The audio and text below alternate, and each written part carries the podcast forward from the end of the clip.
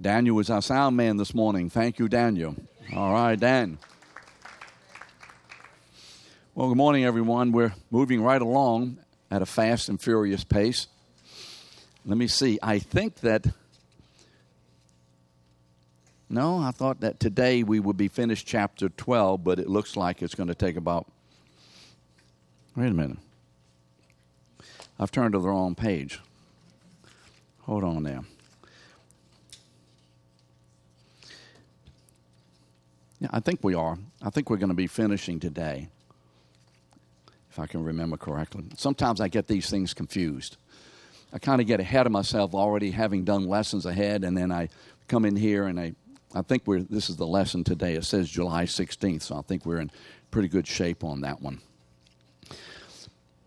Well, remember, what we're talking about here, as I said last week, is not only what Jesus does, and how he handles issues and how he deals with confrontation, not backing away from it, but standing against it in the will of God and for the purpose of God.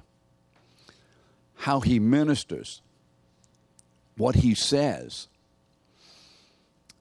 And as believers, when we read all of this, we have a tendency, if we're not careful, to look at it as a wonderful example of look at Jesus, look at Jesus, look at Jesus, and that's fine. But remember what the Word of God calls us. We are called the body of Christ. So, what does that mean? That we are on earth as He is. We are His image bearers. We are the ones in whom and through whom God is revealing himself through the Son. And so these are examples, and this is, as I said last week, from Matthew 5, actually a little bit in chapter 4, but after the temptation when Jesus leaves the wilderness. I believe when he leaves the wilderness, he could have gone directly into Gethsemane because the greatest battle is in Gethsemane. We talked about that. The battle for the will of man, for the salvation of man, the battle for that is in Gethsemane. The payment of that is at the cross. And so in Gethsemane, Jesus does what Adam did not do. He obeyed the will of the Father. In that garden, what was undone in the first garden was redone in this garden. And then Jesus goes to the cross to pay the penalty for what was done in the first garden, having already decided to do the will of the Father. He goes to the cross and, of course, buried and is raised and sends the Holy Spirit after he is exalted. So, as we read this, we're looking at our own lives. let's make sure we are to be looking at our own lives, so making an assessment is my life reflective of the life of Christ? Is my life being conformed to the image of God's Son as I look at the evidence of my thoughts, my words, and my deeds? Because you remember what we talked about last week. The judgment is coming. Didn't we talk about that last week? And every thought, every word, and every deed of every believer will be exposed on that day. We are forgiven, but God will evaluate us and then give to his people rewards and functional standing in the new kingdom according to their deeds, according to their words. We discussed that last week. You remember first 2 Corinthians 5:10 we talked about that. So this morning, let's continue looking at these episodes, which are episodes indicative of the opposition to Jesus by the spiritual leaders of Israel for the most part. Episode number 5, verses 38 to 40. Then some of the scribes some of the scribes and the Pharisees answered him, saying, Now remember, we're talking about the Sabbath. Jesus has, in their minds, broken the Sabbath by eating, and you remember. And they're saying, Teacher, we wish to see a sign for you from you. You just said that we can do this and this is lawful. Show us a sign. Where's your authority? Show us proof. But Jesus answered them An evil and adulterous generation seeks for a sign. But no sign will be given to it except the sign of the prophet Jonah. For just as Jonah was three days and three nights in the belly of the great fish, so will the Son of Man be three days and three nights in the heart of the earth. So, what were the Pharisees doing? When they wanted a sign, they wanted a sign that would prove that Jesus was the Messiah. Now, they had already received many signs, remember. It's not that Jesus has never done anything and he said something one day or uh, broke a law, whatever, and all of a sudden they want something to prove that. I, they're correct in asking that. Any man who comes forth to declare himself to be from God should be rightly asked Show us your credentials, show us the proof. That is not incorrect. Show us by your life. Show us by your deeds. Show us by your words. Show us by your personal life, your public life. Show us. That's a good thing. But you see, the fact of the matter is, Jesus has been showing them.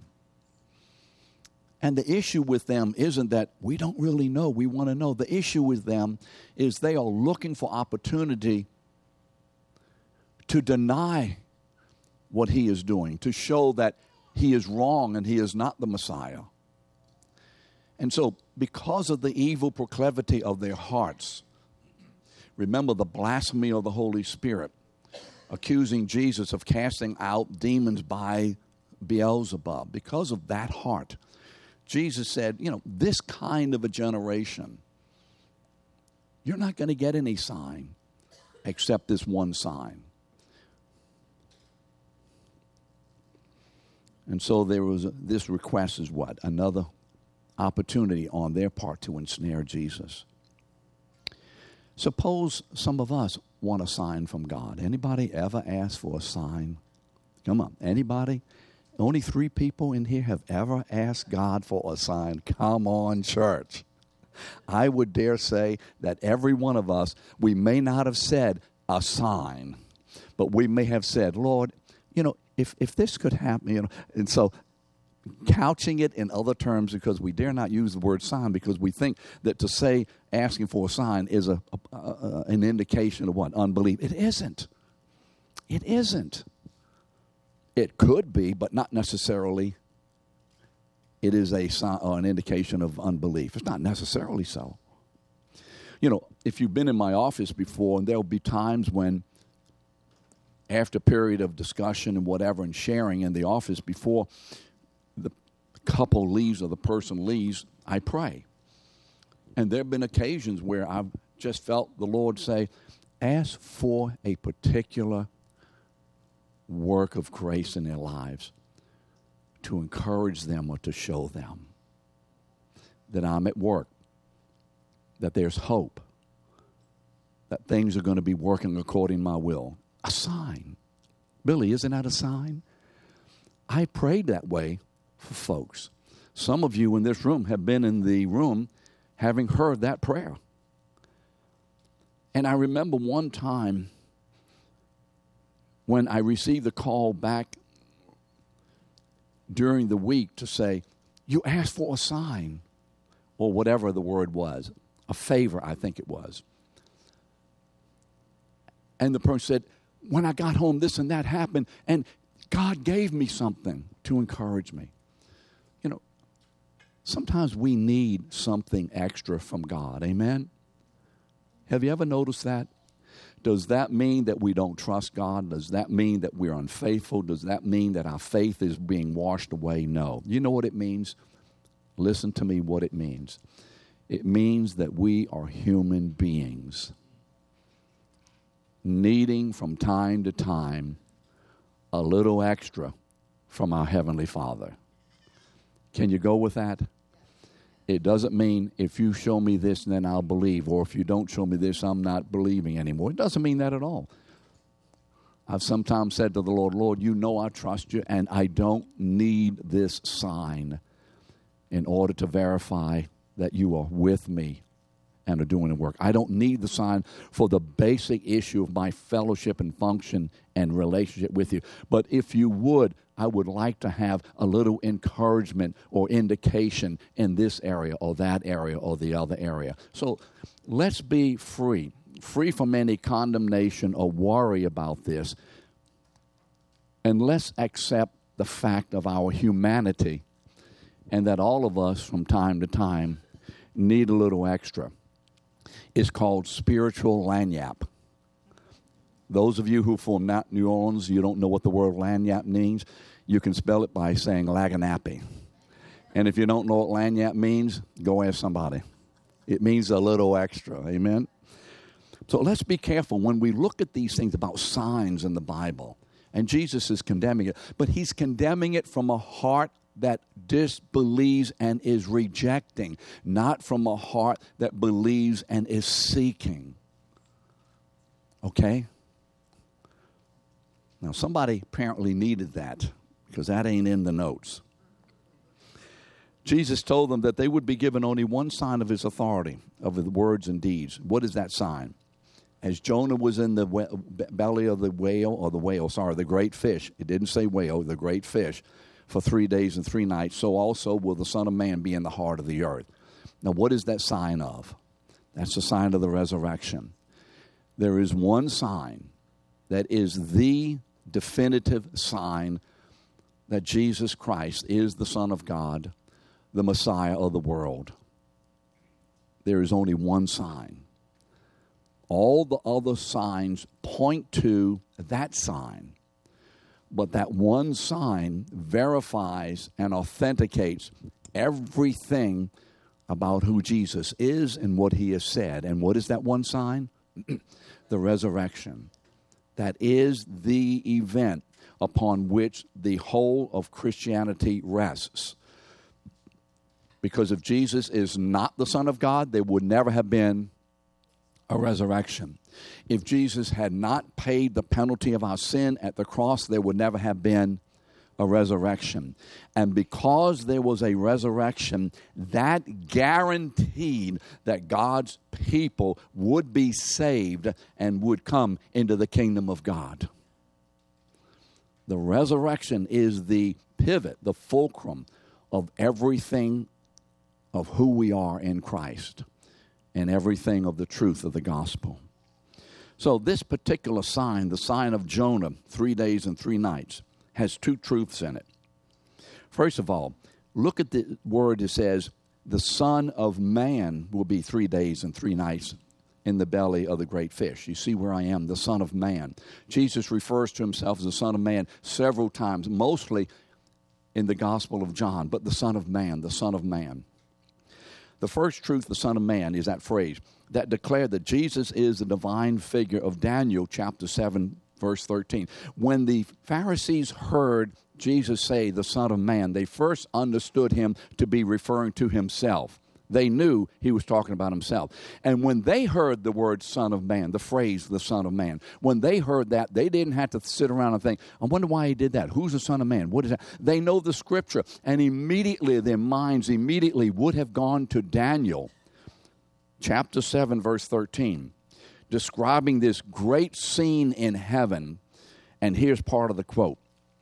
And behold, with the clouds of heaven there came one like a son of man and he came to the Ancient of Days. That's the term for God the Father. And was presented before him. and to him, to the Son of Man, was given dominion and glory and a kingdom that all peoples and nations and languages should serve him. This is from Daniel. His dominion is an everlasting dominion which shall not pass away, and his kingdom one that shall not be destroyed. That is a major, major revelation. And when it talks about a kingdom and a dominion everlasting, where is that from? What does that bring into your mind? What prophecy, what promise does that bring into your mind when you read the words in the Old Testament, a dominion or a kingdom that shall last forever? Second Samuel, remember chapter 12, where the Lord is talking to David, and he said, I will make of your, you know, you a dynasty, and from you shall come another king, a son. Remember, the son of David, David's greater son. And of his kingdom there shall be no end, it shall be an everlasting kingdom. And the immediate revelation of that and outworking of that was the birth and the rule and the reign of Solomon which was the earthly manifestation, at least during the, the good part of Solomon's life before he went off into sin, of the ruling and reigning and glorious king upon the throne. Because when Solomon is enthroned, and it says in Second Chronicles chapter, whew, there it goes, old man, chapter, forget it, at the end of the second uh, Samuel, it says, And Solomon sat on the throne of God over Israel, the throne of God. And Solomon is enthroned. After David dies, Solomon comes forth. And when he's enthroned, then he gives the command by the will of God to build the temple. And once the temple is built, what happens? The Holy Spirit comes in. Remember in Second Chronicles chapter 7. Is it Second Chronicles or First Chronicles? Second Chronicles chapter 7. I don't know where my mind is today about the scripture, but we'll have to help them. You need to pray for me about that. And the Holy Spirit comes down and fills the temple. What, what do we see there? All of that is in this Son of Man. Why do I take time to say this? Because we want to look at the Word to see the enormity of what Jesus is saying to these people the enormity. All of this is gathered into that. And so, what does that say? That David's son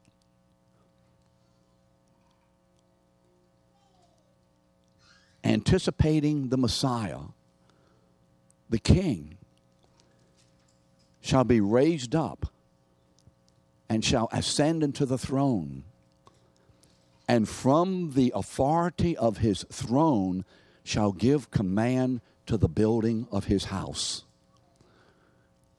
And that house will be built by the coming of the Holy Spirit.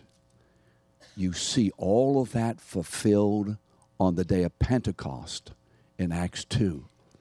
After Jesus has risen, after he has ascended, after he has been exalted and crowned King of Kings and Lord of Lords, then he does what was pictured in Solomon. Do we see that?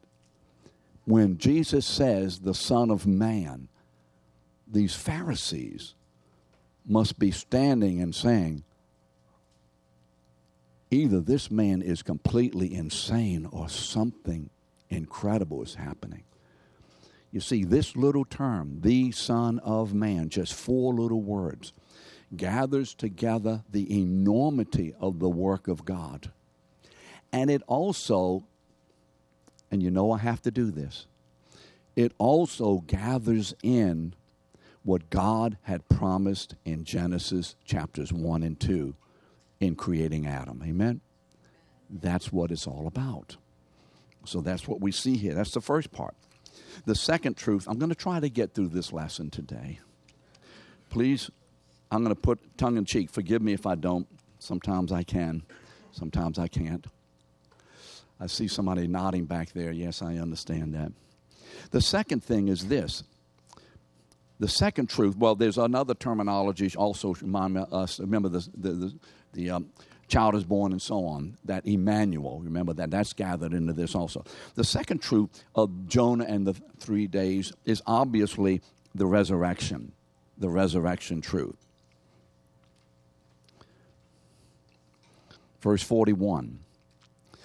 The men of Nineveh, Jesus said, will rise up at the judgment with this generation and condemn it for they repented at the preaching of Jonah, and behold, something greater than Jonah is here. Jesus says, You people are rejecting what I'm doing. But when God gave the sign of Jonah, when Jonah went to Nineveh to preach repentance and you know judgment to that city, That was the capital of the Assyrian Empire, remember? Can you imagine someone going to Russia has conquered us and everything, and someone, Lord says, send somebody to Russia and to Moscow to cause repentance of these people. Are you kidding? Let's burn them down. They're our enemies. And when that city heard that, they repented. And Jesus says, Someone, something greater than Jonah is here, referring to himself. The queen of Sheba will rise up at the judgment with this generation and condemn it, this generation that is condemning and rejecting Christ. For she came from the ends of the earth to hear the wisdom of Solomon. And behold, someone greater than Solomon is here. See, what Jesus knew was this even the resurrection, the clearest and most powerful proof that God was in Christ reconciling the world unto himself. Remember that quote from 2 Corinthians chapter 5? The definitive proof that God was in Christ reconciling himself uh, the world unto himself. They still rejected it. Why? Because you see, their evil hearts were shut against the truth. And the only way the evil heart can see and receive the truth is if God unlocks the heart. We do see that. That means this that as we teach and preach the gospel, we must recognize that the ministry that we are conveying through thought, word, and deed to others, we are conveying it to people whose hearts are locked down by and in evil, having absolutely no opportunity or ability in themselves to receive and believe and walk in, etc., this word of truth. We have to see that. Because if we don't see that, we are going to think that maybe I can talk them into it or convince them, or if I can say a couple of more words, and we get into a works issue and begin to wear ourselves out and the other people out because we think that by whatever it is that we're doing, that some way they will get the truth. It will get through and penetrate those hard cell walls and get into them, and they'll be saved. Well, that's not the truth. And so, as we share, let's remember the condition of the person being shared with. Secondly, let's hope. Now, you see, I said hope because I don't know. Let's hope that the person or persons we're speaking to are those whom God has ordained before the foundation of the world to be his children. Amen? Let's hope that. We don't know. The only way to know is when they get saved. I don't know. So we minister and preach to everybody. So we hope that the person I'm talking to, Father, I pray that this person or your people are in this group whom you will save either today or use this word today as a seed that will bring forth eternal life at your time. Amen? Otherwise, it ain't happening. Evil hearts. And so that generation will condemn this generation because those people those people repented just from an old prophet coming into town and yelling and screaming at them the judgment of God. And here we have the revelation of the resurrection and people are still rejecting. Why? Not because there's not enough truth, not because there's not enough information, not because the church is not doing enough, simply because they cannot and they will not unless or until the Holy Spirit unlocks the heart. Verse 43 When unclean spirit has gone out of a person, Jesus says, he's talking about this issue of the evil heart and the control of a person's mind and body. When an unclean spirit has gone out of a person, it passes through waterless places seeking rest, but finds none. Then it says, I will return to my house from which I came. And when it comes, it finds a house empty, swept, and put in order. Then it goes and brings with it seven other spirits more evil than itself. And then they enter and dwell there. And the last state of that person is worse than the first state. So also it will be with this generation. You see, Jesus is returning to his original instant, uh, the, uh, the original incident of casting out the demons.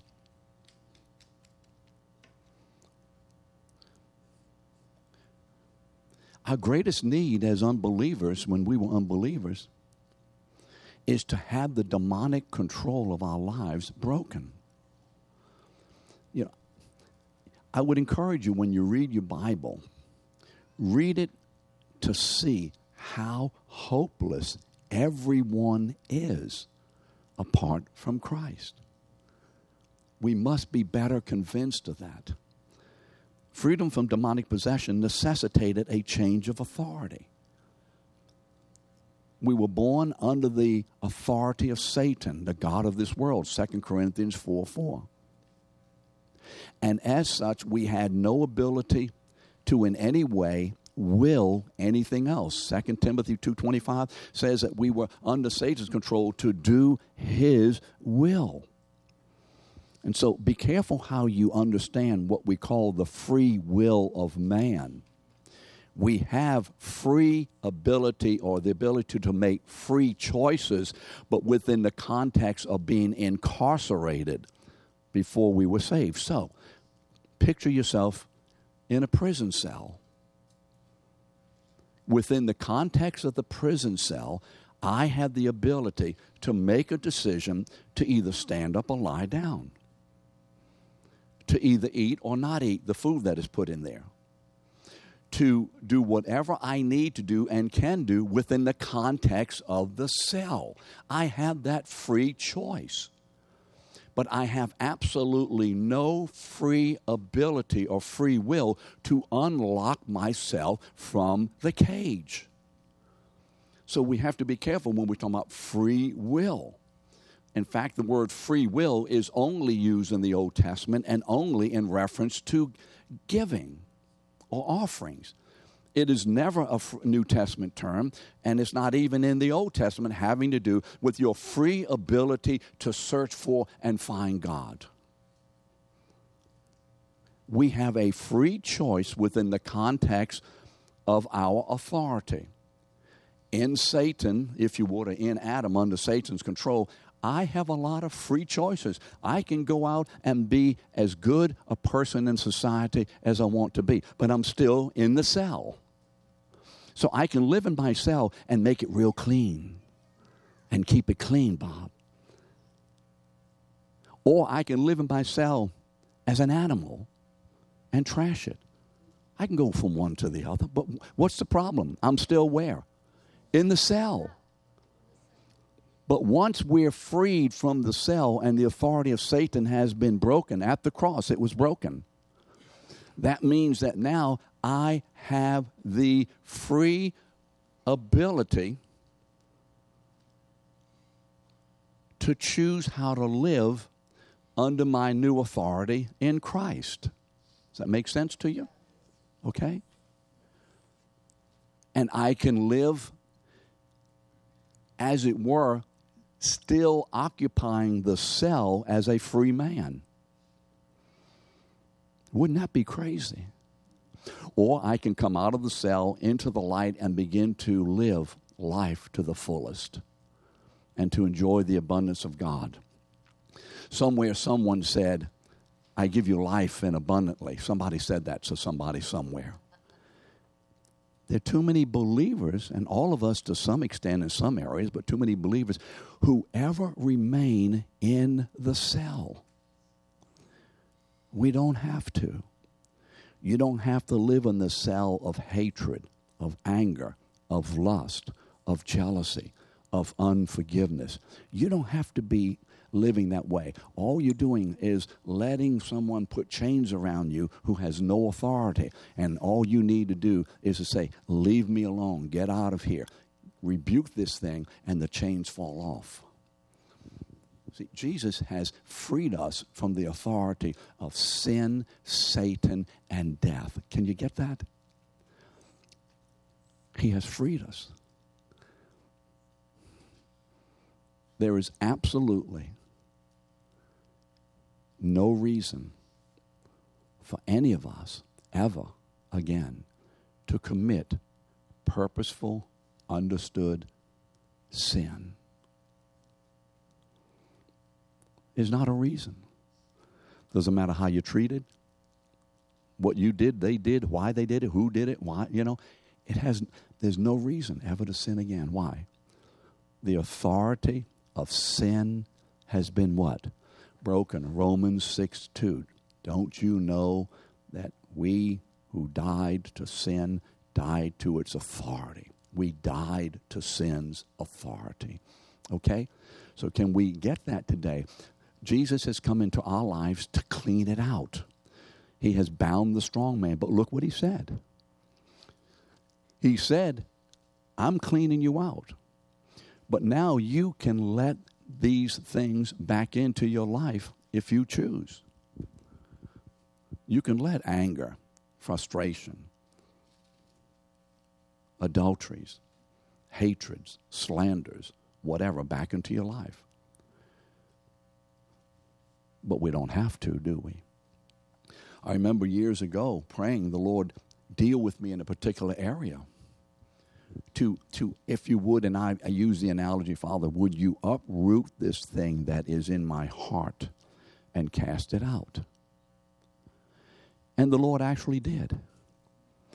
And then, sometime later, I felt this activity coming back. And I said, I thought the Lord uprooted it. And it came to me really clearly. Yes, I uprooted it. But in any good garden, when you uproot a bramble bush, whoop, take it out. What have you left there? A big one in the ground, hole. What, as a good gardener, should you do with that hole? Plant something else in it. And so I asked the Holy Spirit to plant the work of grace in the area from which that thing came. Jesus said, fill it up with other things of grace. So sometimes when you're praying about, God, would you deal with this issue when you break this issue with me? Great. But then on the other side, ask Him to plant in its place the good work of grace. Otherwise, we have a garden, many of us, with big old holes in it. and three little flowers, but a bunch of holes.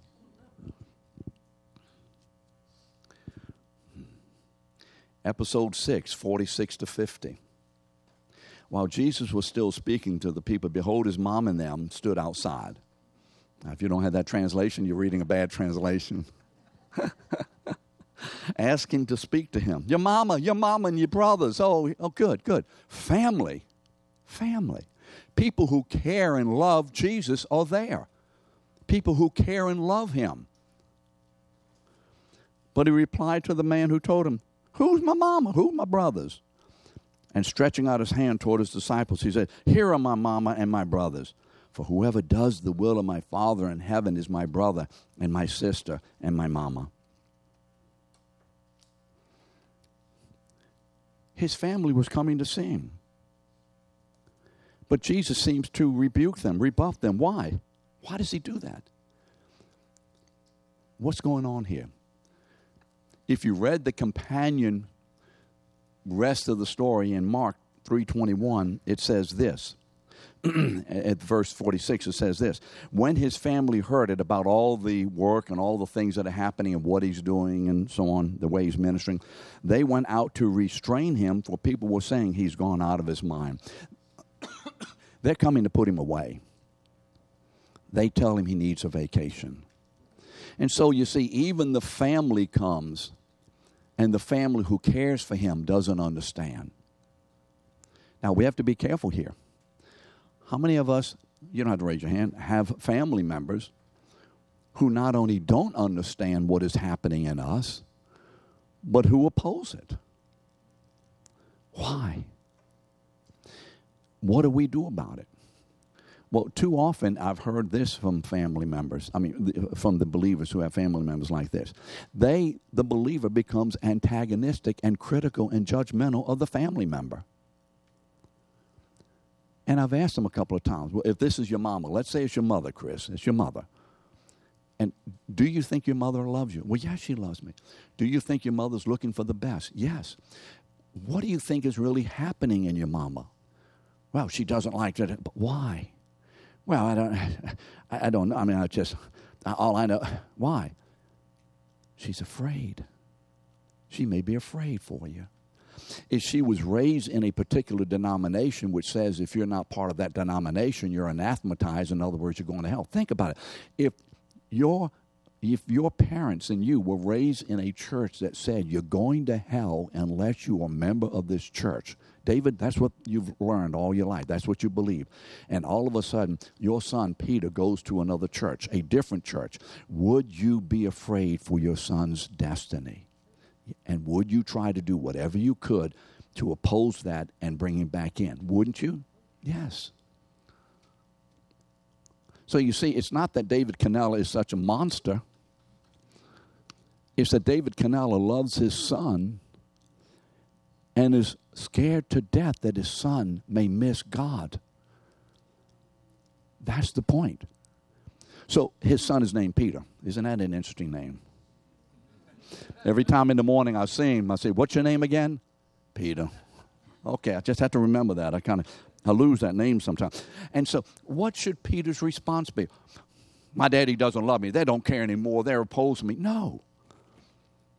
His daddy does care. Now, there are a few parents who really are cantankerous and nasty and mean and like snakes.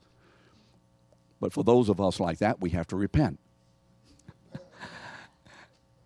what does Peter do? Peter prays for his parents. Peter cares for his parents. Peter ministers under the leading of the Holy Spirit as much as he is understood to do to his parents. And he prays and hopes that God will save his parents through his own witness, but he doesn't angrily reject them, argue with them, storm out of the house, and you know, and this and that, and you're going to hell because you don't believe in Jesus and whatever, because that would cause the parents to be doubly concerned. Because look what they've done to the attitude of my son. David, right? Right? Jesus rejects not the parents and the family. Jesus is not rejecting his parents, his family, is he? What is he rejecting? He's rejecting their misunderstanding and their misdirected zeal for him. Isn't that what he's rejecting?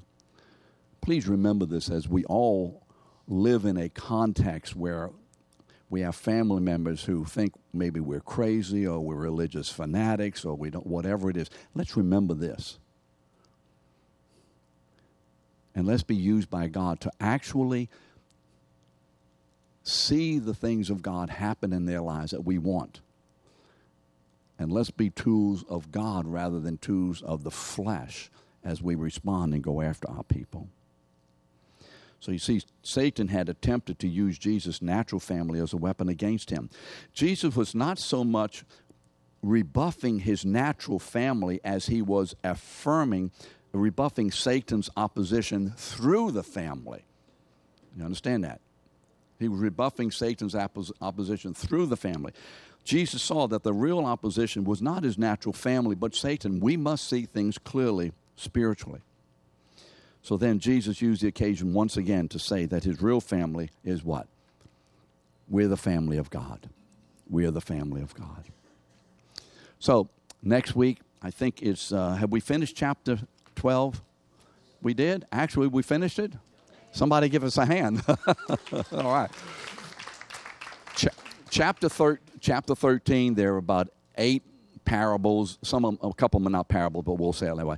There are eight parables that, again, describe the kingdom of God. As we move forward, we'll start next week into chapter 13. Thank you so much.